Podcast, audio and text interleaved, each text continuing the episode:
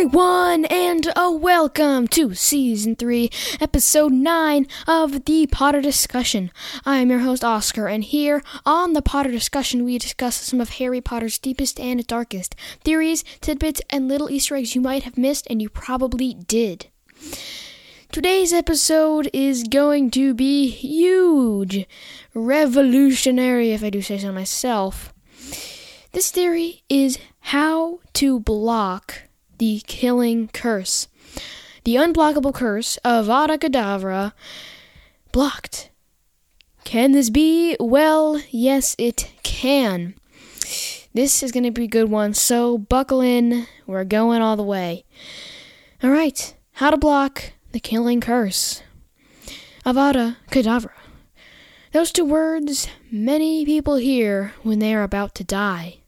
The killing curse is famous for its cruelty and the fact that it is almost impossible to block. Harry Potter is the only one who has survived when the spell hit a person. Harry's ability to do just that is the pivot point for the whole story. His running from evil and never ending journey really brought a tear to my eye. What? What? I'm not Not crying. That's not the point. So, the unblockable curse blocked? Many people thought this was a one time deal, but I don't think so. I believe there is a very simple block for the killing curse. You can pick it up or even eat it, even though that's not advised. When I was first formulating this theory, I was set on the block being a secret spell or rare immunity. Well, that's not the case. In this situation, where people come close to death, there is an underlying pattern that most miss. The defense against the killing curse is gold. That is right. Gold has been in every situation where the killing curse has come into play and has been blocked. Gold is the most natural and pure form of good, as seen in colors of Gryffindor and in Harry, actually, as I will mention later. In its purest form, it is seen as divine and almost impervious to all that seek to taint it, which is something that could really play into this theory. I want to bring some attention to one scene in particular. Harry and his friends just defeated the Death Eaters at the Ministry of Magic. Harry ran after Bellatrix to avenge the death of Sirius. They have a sort of mini duel, but it didn't matter because Voldemort decided to show up. Right as Voldemort is delivering the final blow, Dumbledore just appears and engages with Voldemort. They rage on with spells flying all over the place. Voldemort is firing killing curse after killing curse every which way. With Harry and his friends in the room, they were in the room with those spells too. So, Dumbledore enchants the nearby statue of a wizard to protect them. When a killing curse came Harry's way, the statue jumped right in front of it, but the spell just bounced off. Why did this happen? We've seen countless times the killing curse just explode or fry any non living thing it comes into contact with. Then I looked a little closer you know what the statue is made out of? Gold. That is the golden wizard statue in the middle of the fountain in the atrium in the Ministry of Magic. Another scenario could be right after Harry took the portkey to the graveyard. Voldemort had his whole party, then started to duel Harry himself. At the very end, Voldemort cast a killing curse that was locked on right to Harry. Harry then cast his signature disarming charm to defend himself. They fight for control as the spells are flying everywhere and the dome appears. And, surprisingly, Voldemort loses. A dome of golden light then comes out of the mixing spells. That's more gold. I think that was the twin cores.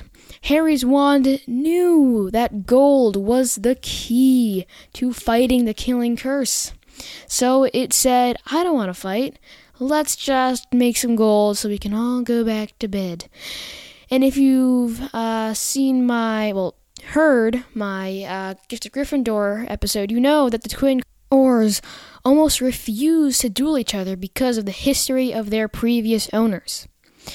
I have a one final scenario for you, and it's a pretty big one. This one is in the Dursleys' house. It takes place at the very beginning of the Deathly Hallows. The Dursleys left, and Harry and some of his wizard friends are preparing to make their great escape.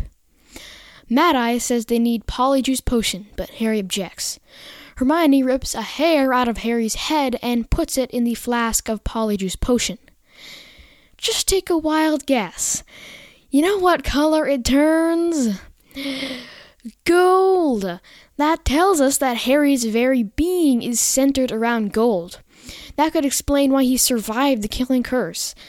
Sacrificial love and gold is a match for Avada Kedavra. Harry was fated to survive. Now we know. And that is this awesome theory. And I think it has the legs. It has the legs to go the distance. Because if Harry's actual essence is gold and gold is the very protection that could definitely play a part in why he survived.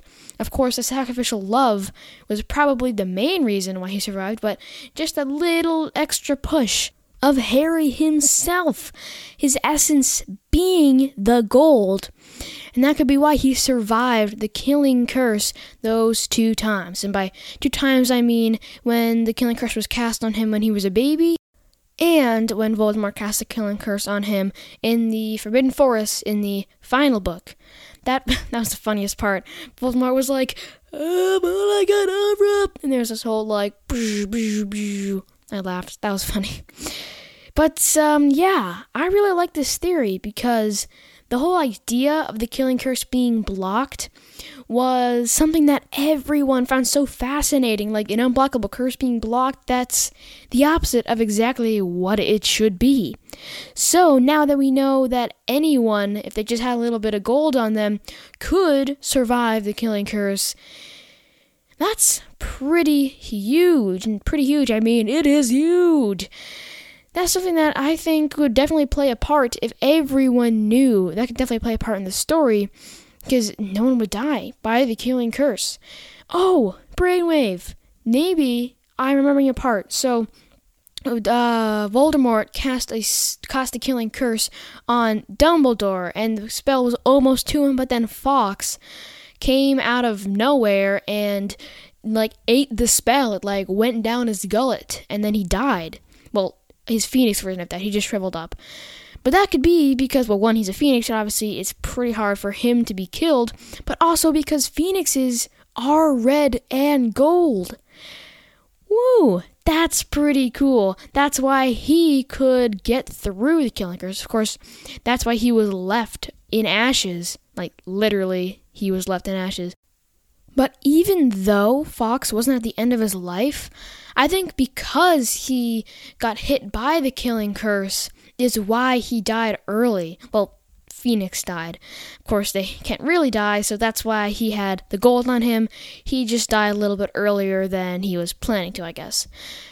But maybe that could also be one of the roles. He had he was left with a mark. He was dead. He was in ashes. And then Harry had that scar, so it could be you never escape 100% unscathed from the killing curse. You always have to have something there that that says like I had the killing curse cast on me. Well, not literally, but still. I think that's uh, something really cool that we could notice. But um, yeah, I think that just about does it. Um, uh, if you like what you hear, please consider subscribing and sticking around for future episodes. We got a ton of content coming your way twice a week.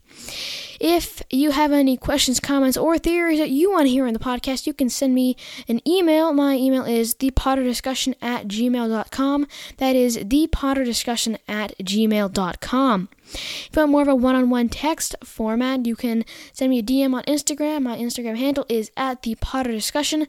That is at the Potter Discussion you can hear my cool new outro. I actually got a new song, so that's pretty cool. Uh, got some new changes coming to the pod. I'm super excited for it. I hope you are too when you see it.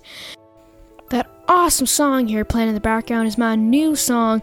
I hope you like it. But uh, yeah, I'm signing off for now. Use this information to your advantage, as always. I'll see you next time. Bye.